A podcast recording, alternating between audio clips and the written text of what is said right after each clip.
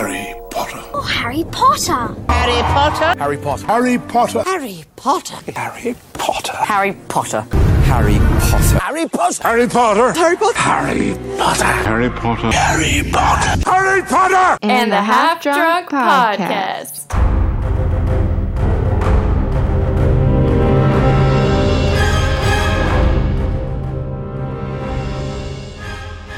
Hello, everyone, and welcome back to Harry Potter and the Half Drunk Podcast. I'm Emily, I'm Sam. and this is episode 92. Wow. And we are jumping back into the Deathly Hallows film. Part one, we're finishing it up this week. Finally, and it worked out perfectly, honestly. So we got really lucky this time because all I all the stuff I said about us having to combine this into one big film, well, we didn't have to do that. So Right. I mean, I think there was just a couple little tiny things that we missed at the very end that it picks up in the next one, but it really it doesn't make that big of a difference. Like for the most Right. part, we are right on track as far as where we line up with where we ended in the book. So, and you know what? We didn't fucking plan it that way. we did not. So before you were right because we did have it sectioned off into only four parts, so we would have had to. But yeah. you know, fate intervened and saved us a little bit of struggle. so thank God because what do we need right now? More struggle, clearly. No, no one needs more struggle. Um, we're in week number a thousand and five of the quarantine. At least that's what it feels like. It's I honestly think it's actually day like 69. well. There we go. It's it's been a while. No, while. I don't know. I don't know. It's been a while, but without further ado, we're really on theme for our drink of the week. Yeah, this week we decided to be the trendy bitches that we are. Oh, yeah. we are so hip.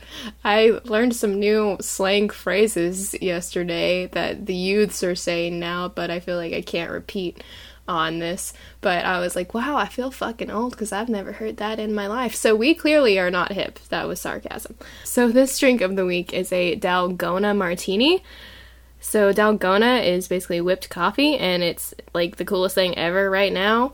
So we decided to try it, and you place it on top of your martini drink. So with this, you need two ounces of Bailey's, two ounces of vodka, two tablespoons of granulated sugar, two tablespoons of instant coffee, and two tablespoons of cold water. So you fill a cocktail shaker or glass with ice, and you add the Bailey's and the vodka, and you stir or shake vigorously until it's well chilled, and then you strain into a martini glass. And then in a medium bowl, you combine the sugar and coffee and water, and vigorously again Whisk until the mixture turns silky smooth and shiny, then continue whisking until it thickens and holds its lofty, foamy shape. And then you dollop and swirl the whipped coffee mixture on top of the martini. And to be honest, when you first sent me this cocktail and asked if I wanted to do it, I thought that it was peanut butter on top. And I was like, yes, I want a peanut butter martini. and then Oh I read it. I was like, uh, We oh, need that to works, make that though. That sounds amazing. we both love peanut butter. For the record, like we could live off of peanut butter. I'm like slightly disappointed with this because I like had in my head it was peanut butter, but I also adore coffee. Like if I had to choose three things on a desert island that I would need to survive, it would be peanut butter, coffee, and some sort of alcohol. So well, perfect. We get two out of the three in this one. exactly, exactly. But yeah, if you haven't had this coffee, it got really popular on social media during the quarantine. Actually, Karn and I saw it. We were like, okay, let's make it. So we're making it in the kitchen. And his mom's like, you do realize this is just how coffee is in India, right? Because she's What? from she's from India, and she said this is just how I had coffee growing up, just whipped. You're like, wow, aren't you just freaking ahead of the curve, Yeah, you so old s- hipster? super trendy.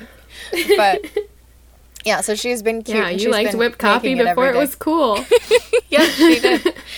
But yeah, it's That's great. delicious and just making it alcoholic, you know, just elevates it even more. So That's right. I didn't have Bailey's though. I used um, the Buffalo Trace bourbon cream instead, Oh. and it was very Okay. good. I am interested in the combination of the bourbon cream and the vodka. It was good. I mean, the bourbon Okay. cream basically just is a better version of Bailey's, in my opinion. But yeah. So Okay. there's that. Well, that works. It's uh, making me want to go back to my high school trend of just putting Bailey's in my coffee as coffee creamer and not knowing that it was alcoholic. What a day that was. What a day. I had a choir concert and everything. oh, good lord. I feel Okay, like now well, you need to tell that story. I mean, it's uh okay. I don't really remember how the day started. I just know that I had to go to a choir concert. I don't know if it was senior year or junior year of high school. Um I think it was our junior year. okay.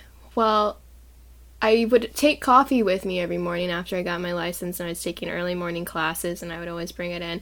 And that morning is when we had to leave for this choir concert that I was in. We had to go on a little field trip down the road to Lexington and sing at this church thing. and uh, I was drinking my coffee on the way to the thing and I was getting to the bottom of it and my friend tasted it and was like, What's in it? I was like, Oh, it's just this Bailey's and I found out that Bailey's is alcoholic. and then I was a little tipsy for my choir concert. And the thing is that I didn't ever feel the alcohol until I knew it was alcoholic. So Yeah. maybe that says something about my psyche. Anyways, but it didn't stop me from continuing to do that. No. But there's that. Okay, well, let's just jump right in. yeah, let's do it. Just in overall, I honestly think this part of the film did a pretty good job. I do too. I do too. There's, I mean, a couple very small tweaks and changes that were made, but overall, the theme is the same. The message is the same. You don't really miss anything major from the plot. Right. So, yeah. We're picking up this time when Harry and Hermione have gone to the Forest of Dean and Harry's wand is destroyed and Hermione is showing him the picture of Grindelwald in the Life and Lies of Albus Dumbledore copy that she took from Bathilda's house and she has this little mournful monologue about her parents and how like everything's changed and they won't even recognize her and I'm glad that they gave her a little moment to show how much she is sacrificing. I am glad they gave her that moment, and I think Emma Watson's acting in this little scene is top notch. I will say, after her little moment of reflection about, you know, how much she has sacrificed, she does go into a very non Hermione moment when she's basically like, let's just give up. Let's just Right. grow old here. Yeah. And that really caught me off guard. I guess I just did not remember that part in the film, but this is Right. not a Hermione character arc at all. She is Yeah. not one to just give up and throw up. in the towel. So Right. That was a She's little not going to to me. sacrifice all the hard work that she's already put in. Right, know? right. Yeah. So then Harry is keeping watch after he is sassy towards her because her wand is broken. He's like, no, it's fine. It's fine. fine, it's fine." done. Okay.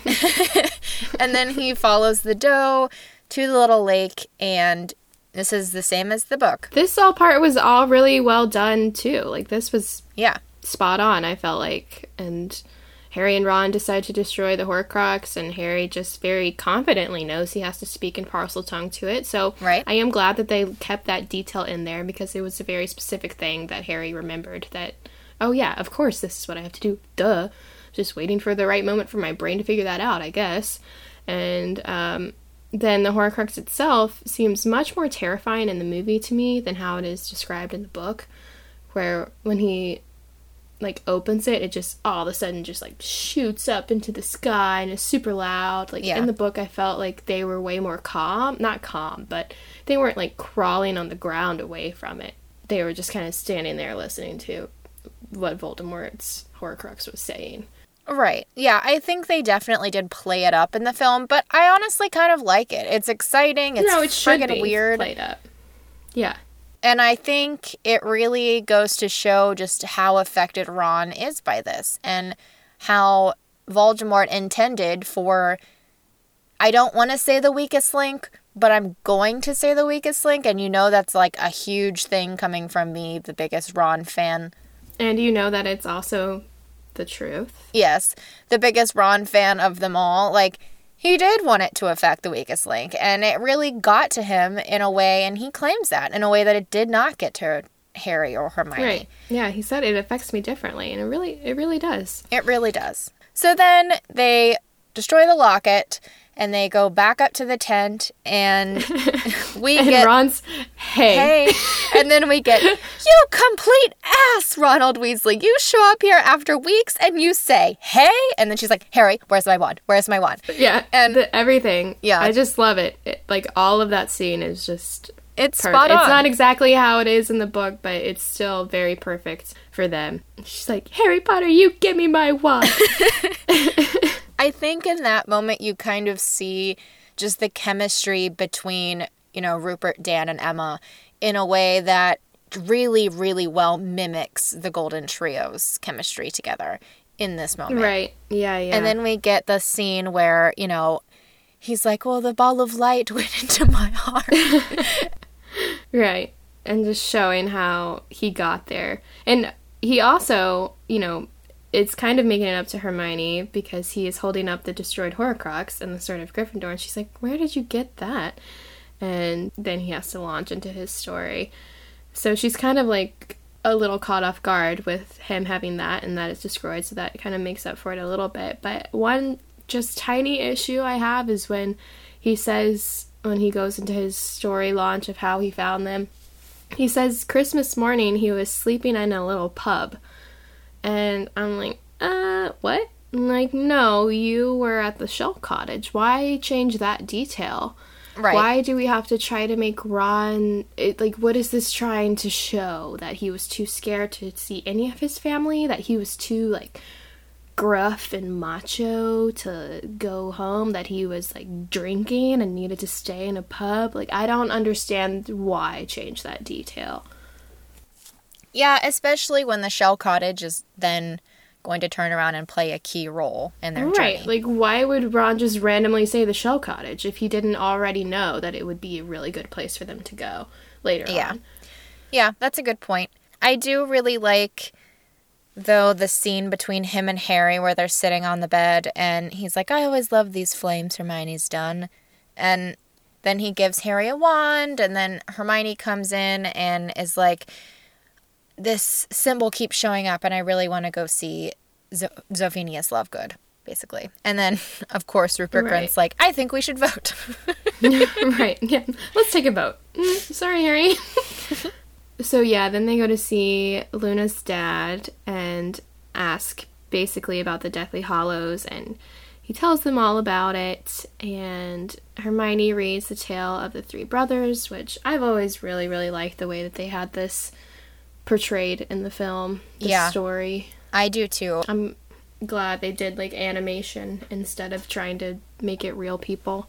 I think it's beautifully done and I think again it kind of reiterates the fact that it is a children's like fable and you know, it this is probably how a child imagines it in their head a bit. So, yeah, I've always thought this animation was just beautiful and really just kind of fits the entire tone of the movie. Yeah, it's like kind of a darker animation, right? Just in the tonal mm-hmm. quality, but mm-hmm. it fits in perfectly and it's just very beautifully done.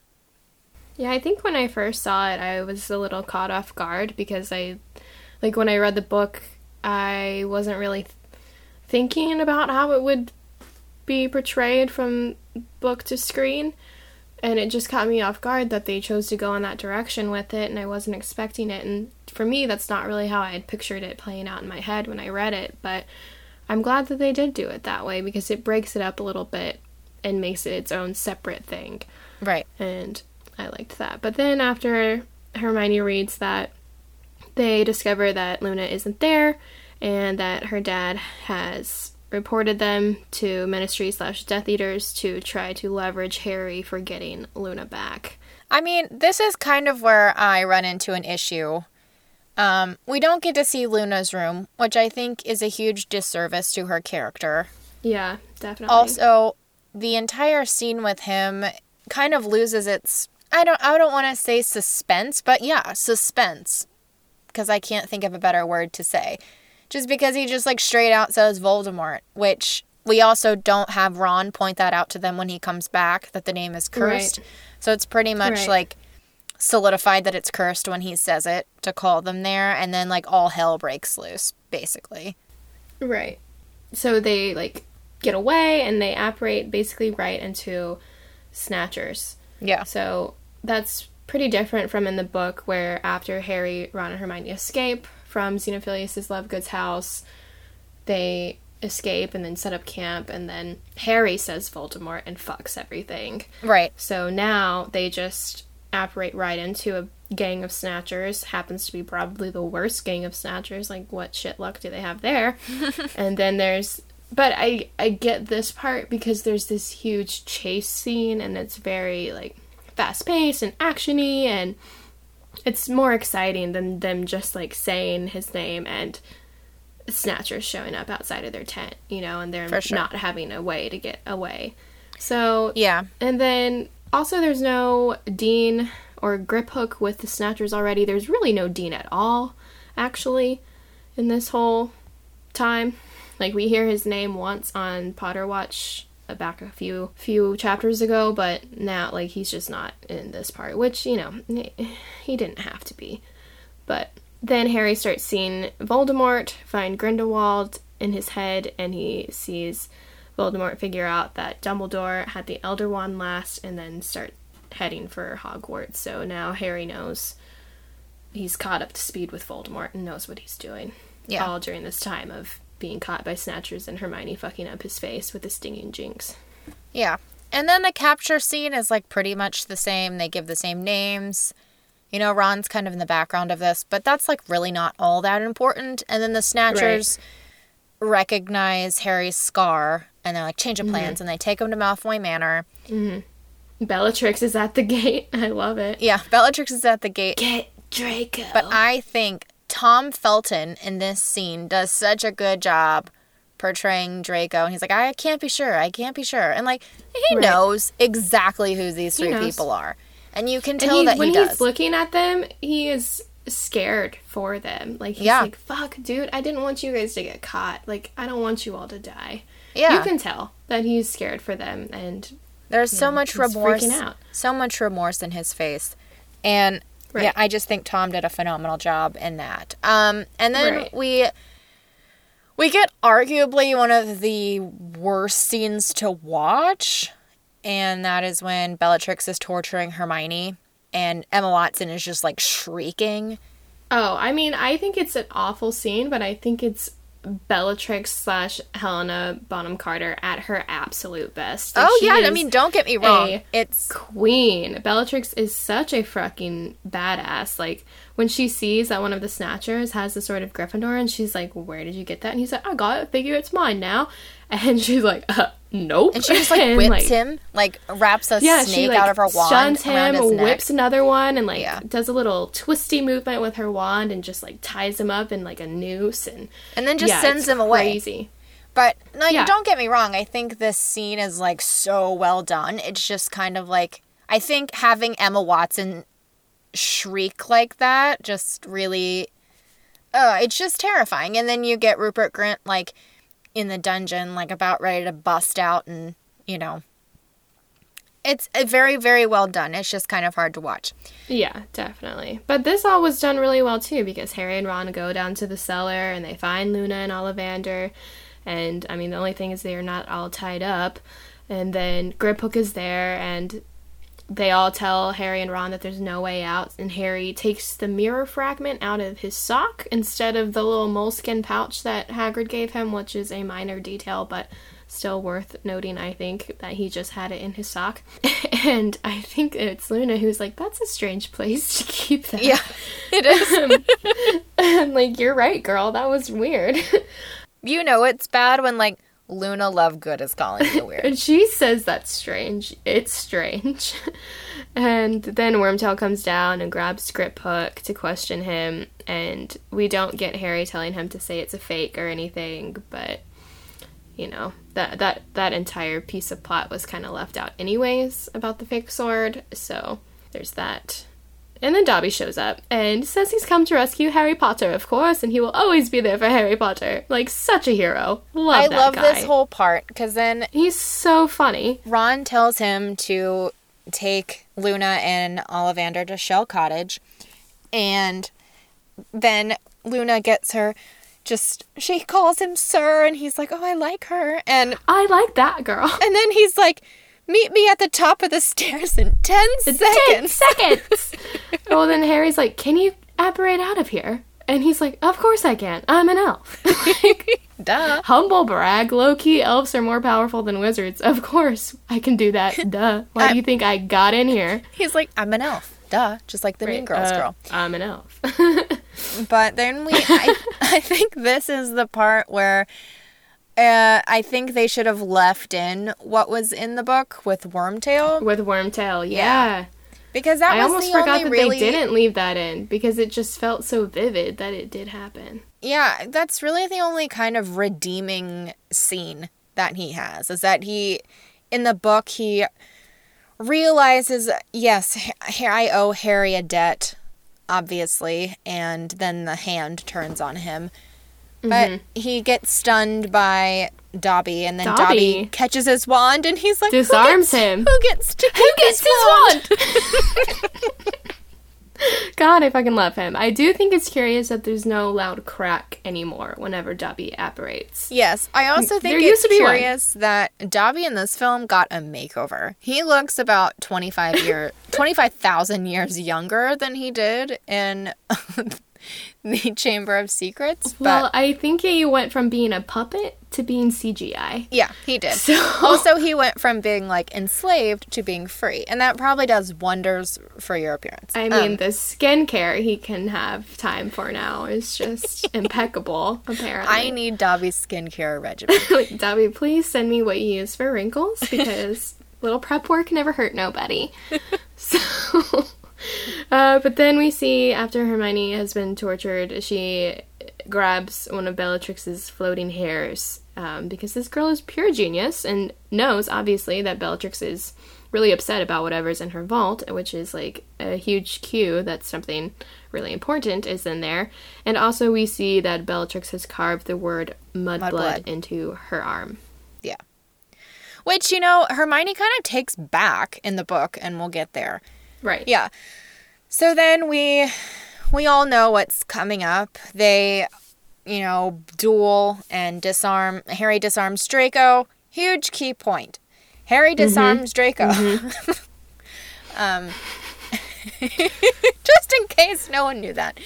And then Right. Dobby disarms uh, Narcissa. Narcissa. and then all hell breaks. loose. After he had dropped the Oh yes, little chandelier After he them. unscrews the chandelier, and Bellatrix is like, "How dare you?" And Dobby's like, "Dobby never meant to kill, just maim or seriously injure." Yeah.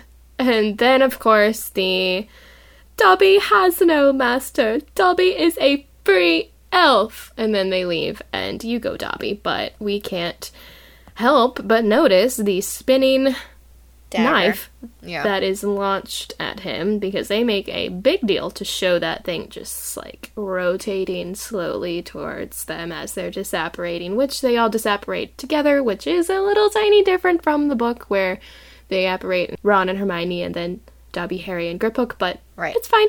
And then you get though you get this like perfect grin from Helena Bonham Carter. That Oh, is just yeah. spot Pure on, evil. Spot on, Bellatrix. It's she's just amazing. But yeah, then they land on the beach and Harry rushes to Ron and Hermione first and then hears Dobby say Harry Potter and then of course we can tell that he has suffered a fatal injury and he falls into Harry's arms and it's just so hard to watch when he's saying such a beautiful place to be with friends. Dobby is happy to be with his friend Harry Potter and I couldn't take it at that moment. Yeah. I definitely teared up. I started crying. Honestly, I Yeah. paused it and even though there was like 5 minutes left, but I paused it cuz it's just terrible and then you have Harry, you know, yelling then at Hermione to like go in her bag and He's like, "Help me! Help Why me." aren't you helping me?" and, they're, just, both in at him. shock because not Yeah. only has Dobby at this point saved Harry's ass, but he's also saved theirs. And in the books, he saved theirs multiple times, not just No, he's yeah, he saved them Chamber so many times. I would argue that Dobby is the true hero of this entire series. Yeah. Like if we didn't have Dobby, all of them would have been in trouble multiple times. exactly And he exactly. got their asses out of it. Like he is actually the real MVP of this series and I'm just I think we should just raise a glass to him right now. Yes, a moment of silence. Okay. Yes, we love Dobby and And Luna does too, because she closes his eyes yes, and he could be says asleep. now he can ah. be sleeping. And then Harry says he wants to bury him properly without magic. and then Good, Harry good, has a good. moment on the hillside. Where he buries him on like the beach and not in Bill and Fleur's garden, Yeah. which isn't Which, a big deal. but- Honestly, like, isn't that problematic though to bury someone on the beach? I mean, yeah, you would think with erosion and climate change that eventually they would not be buried anymore. Yeah. Probably Um, not the but- smartest move, but you know. It's Anyway, fine. then it's he's a lot having- easier to do it there, like cinematically speaking, than have to come make a fucking garden set to bury the elf in. That's true. When we could just use the beach that we're already on right now.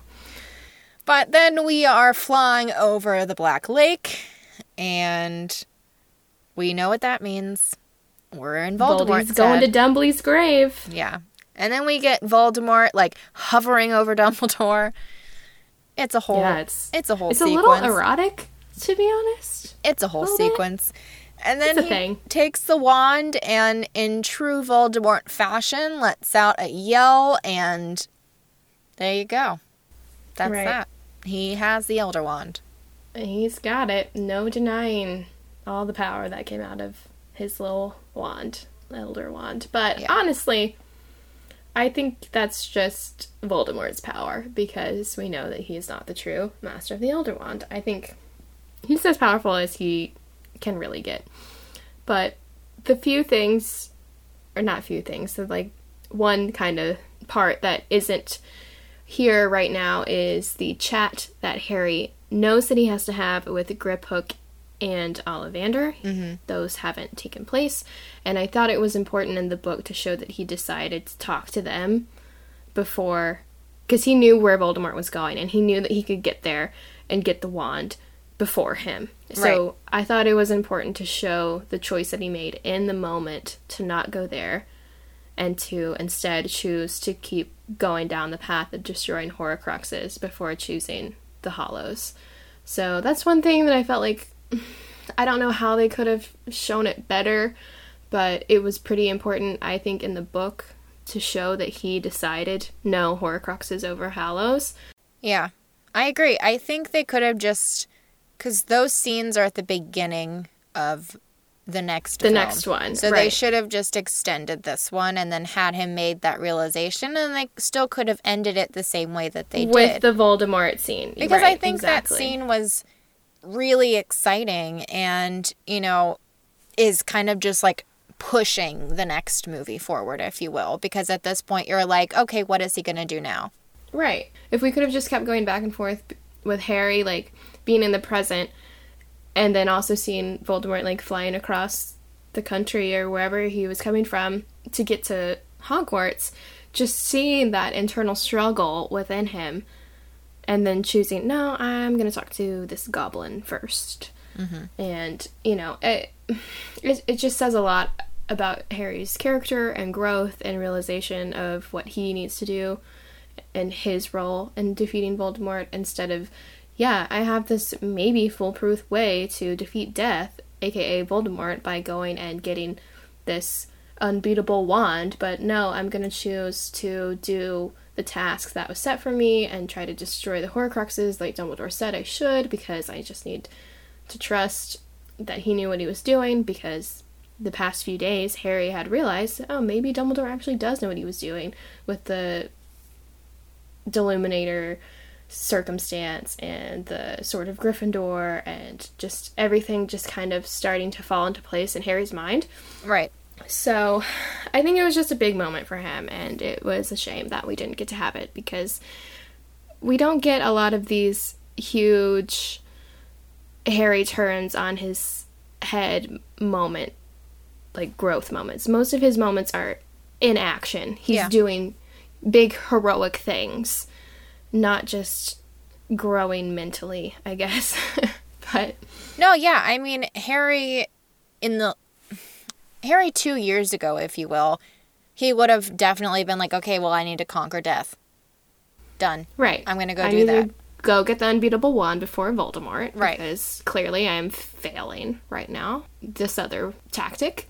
No, I agree. I think, yeah, that's one of my biggest qualms as well with this is they really did leave out a pivotal scene for him. I think between that and just kind of the out of place things that they're still doing for Hermione in this movie, yeah, those are my biggest complaints.